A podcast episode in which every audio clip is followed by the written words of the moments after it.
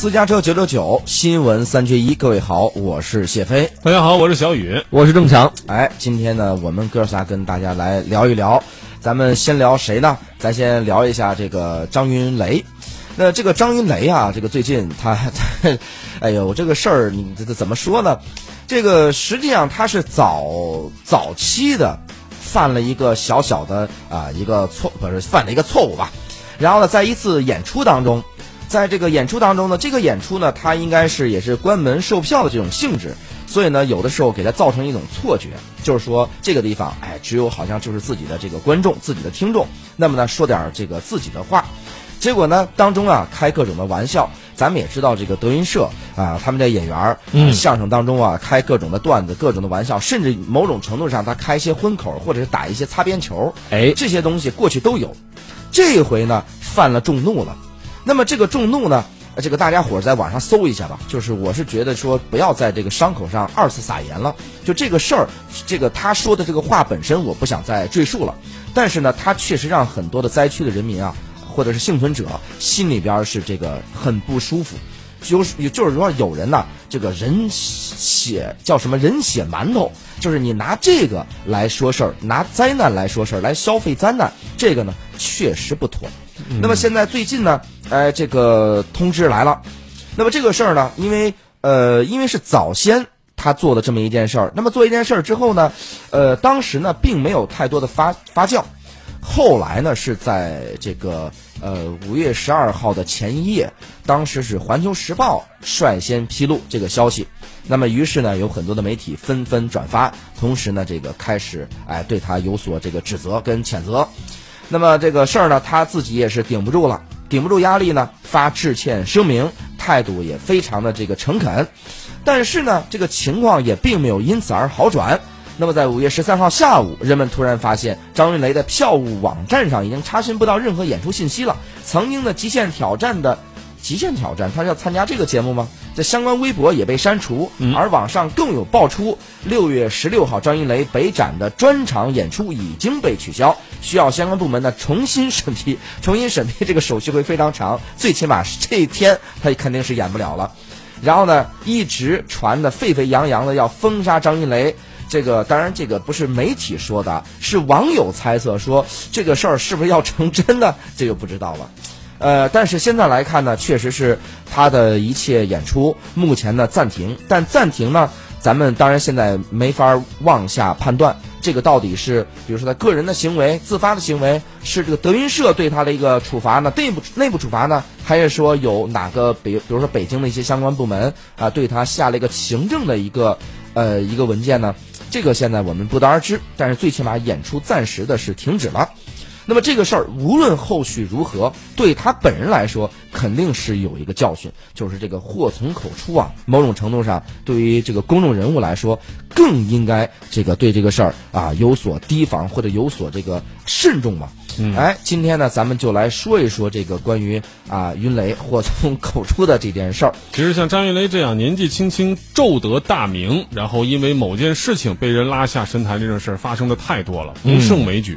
怎么说呢？套用一句现在流行的话叫“德不配位”，哎什么意思呢？就是一个艺人呐、或者说是放大里讲啊，不论你在哪一行，你真的想上高位，首先你得把自身的建设做好，没有短板。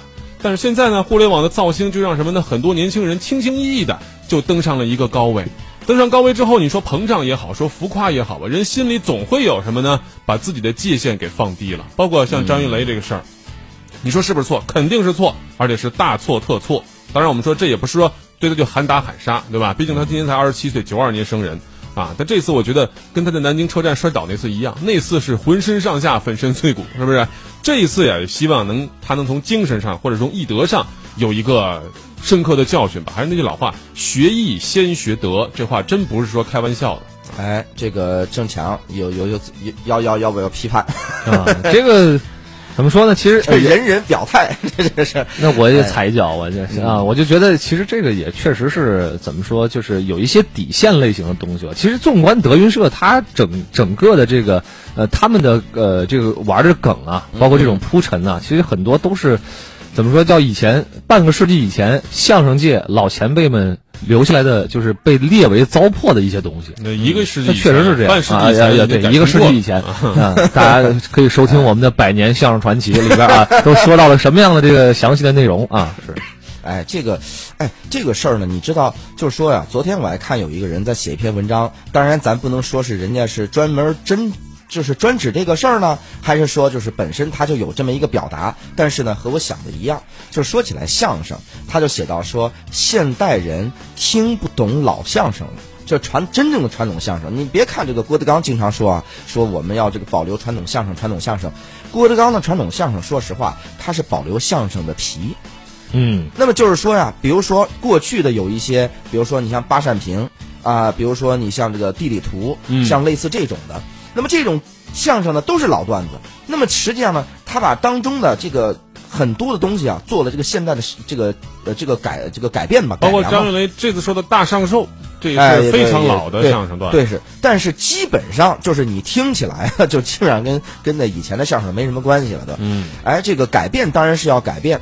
那么，但是呢，这个他这篇文章里边写到一点，我觉得比较认同，就是说，你看现在的这个演员为什么就是想尽各种的刁钻的这个办法去要逗你为之一笑？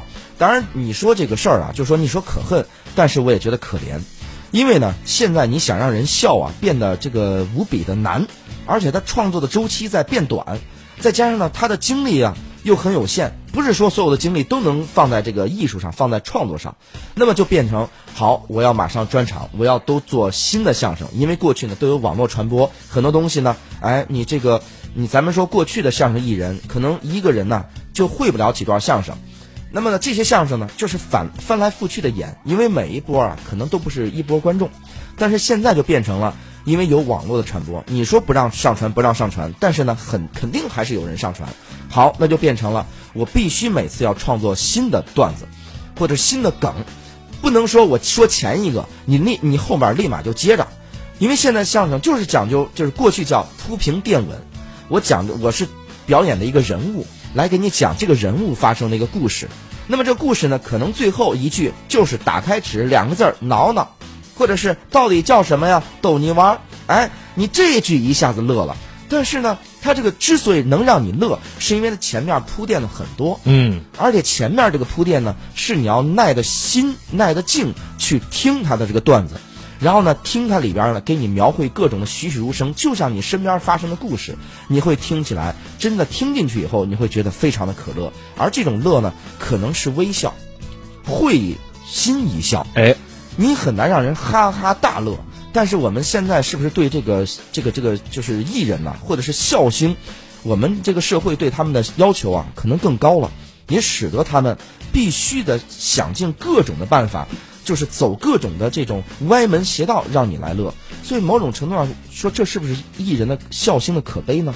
这不是，我觉得不是啊，就是各行各业都有这么一个问题，就是你红了以后，你要想办法来维持你的热度，那么你就要做出取舍，是要抛弃部分的热度和流量来打磨精品，还是说我为了保持热度、保持流量而把自己推出的产品给它质量降低，或者是在过程当中啊，把这个过程中不那么细心、不那么当心了？我认为是这个问题。确实，我们说老相声演员他可能一一辈子就说了那么几十个段子，放现在啊，一年你就说完了。为什么呢？相声演员一年可能光专场就三四十场，一场就算你说两段，是不是？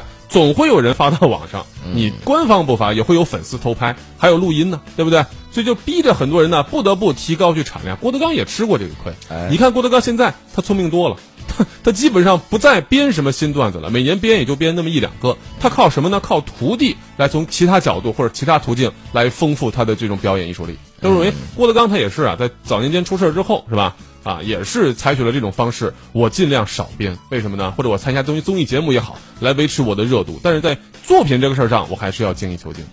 我觉得郭德纲本身这个事儿就应该给给给自己徒弟也说一说，别那么急着，就是说呢维持热度或者流量或者要挣钱什么的。我我个人认为还是这样。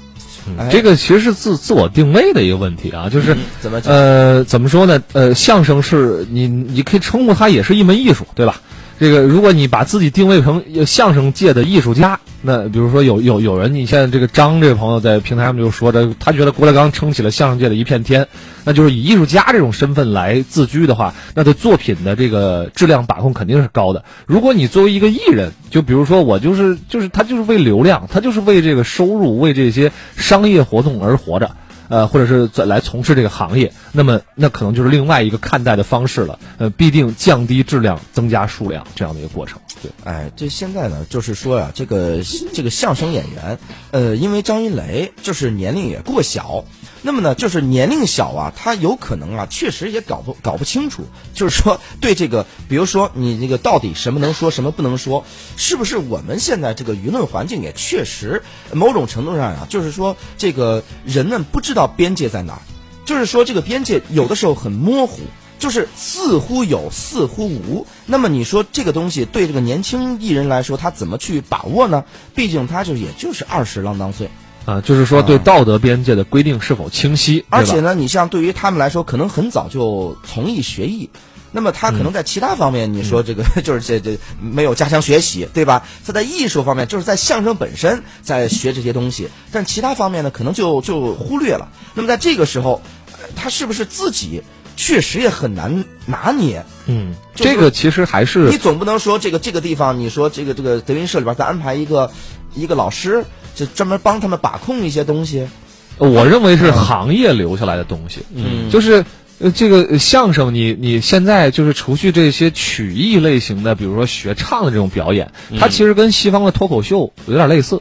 对对吧？脱口秀呢，他们其实也是有社会道德准则的约束，这是不是呃从从行业？西方脱口秀最能说的那两那两样东西，我们这儿很难，对吧？但是咱们能说，他们也不敢说呀。对，都有自己的禁忌，对，有禁忌有底线的。你比如说，整个社会都是公认的，你像种族的类类型的问题，你肯定不能说，对吧？绝对不敢。肤色、种族，他敢说吗？牵涉到性别平权的，他们也不敢说。对，我们这儿的相声到那儿应该是没法演的。他们到到咱们这儿也 所以是这意思，对啊。所以就是这样，我觉得这还是第一，就是什么呢？啊，刚才谢飞说的也是，年轻人可能确实缺乏这方面的学习。但是你缺乏学习不要紧，你慢慢来。你那么早就上位了，这么多人关注了，自然就会有人揪你的小辫子。呃，张云雷外号叫辫儿哥，是不是？小辫子被人抓住了吧？再一个就是什么呢？还是啊，包括我们说这个旧社会，或者说这个老相声段子里面也有臭活脏活荤段子。对。但那个人家说的也很讲究，比如说人家在堂会上看见有女的小孩的，人家不说荤段子。或者是少说一点脏活臭活，不是不允许那个女女人跟小孩进。